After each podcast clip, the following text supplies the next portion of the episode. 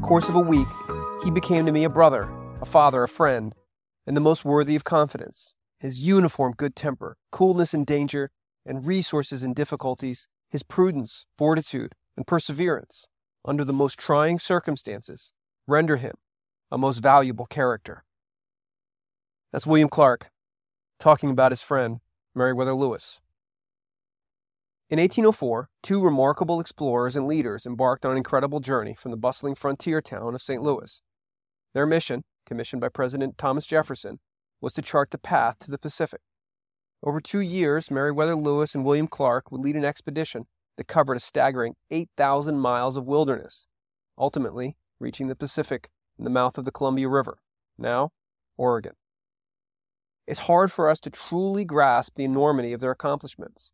The yet to be named states of Missouri, Kansas, Nebraska, Iowa, South Dakota, North Dakota, Montana, Idaho, Oregon, and Washington had no roads, no truck stops, and certainly no Starbucks. No inflatable sleeping pads, pop up tents, or origami kayaks. They made their canoes the old fashioned way, by digging them out. Their band of boatmen, soldiers, and interpreters rounded each bend, not knowing if it meant that a tribe was ready to kill them or help them. And Lewis was a leader to his core, possessing the qualities you'd find in anyone who accomplishes what others deem impossible vision, decisiveness, courage, communication, resilience, integrity, discipline, trust, curiosity, and humility. He even insisted that William Clark be his co commander despite outranking him. And he took his men into an unforgiving environment, and like Ernest Shackleton a century later, he brought them back.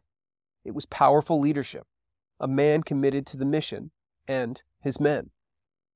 To top it off, Lewis documented over 120 new species of plants and animals, including the grizzly bear, coyote, prairie dog, and bighorn sheep, name a few. Despite all the evidence and documentation, Lewis never received credit for almost any of them. Unfortunately, Lewis never published his work, and ultimately, he took his own life. The reasons remain debatable, with some suggesting that it was an accident or foul play, but it's clear that he suffered from depression, anxiety, and possibly bipolar disorder. What's likely true is that his biological state, combined with the self imposed pressure to achieve financial success from his journey, and his increasing dependence on alcohol, pushed him to his limits. His struggles as the new governor of the Louisiana Purchase only added to his burdens. We can't pretend to know what he was thinking, but what we do know is it didn't have to end this way. Maybe he felt like a failure. Perhaps he saw no way out. Or he found himself alone, and the convergence of alcohol and depression showed him a door he couldn't resist.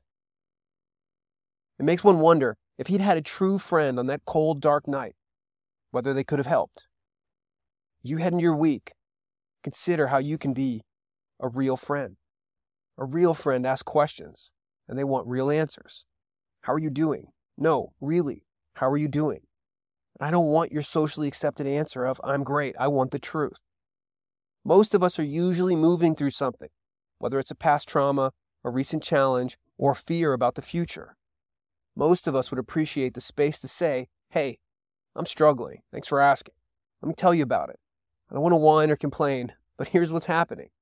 And thanks for making space for me in your life and for being someone who makes me feel that I'm not alone. It's not easy to care. It's not easy to ask hard questions and deal with real answers, but it's always worth it. We'll never know what might have happened if someone had taken the time to be the friend that Meriwether Lewis needed, but it's a powerful reminder that every interaction is an opportunity to be the friend someone needs. Take care. You're not alone. I hope you found this helpful. And if you did, hit like and consider sharing it with just one other person who might find it helpful too. I hope you're good out there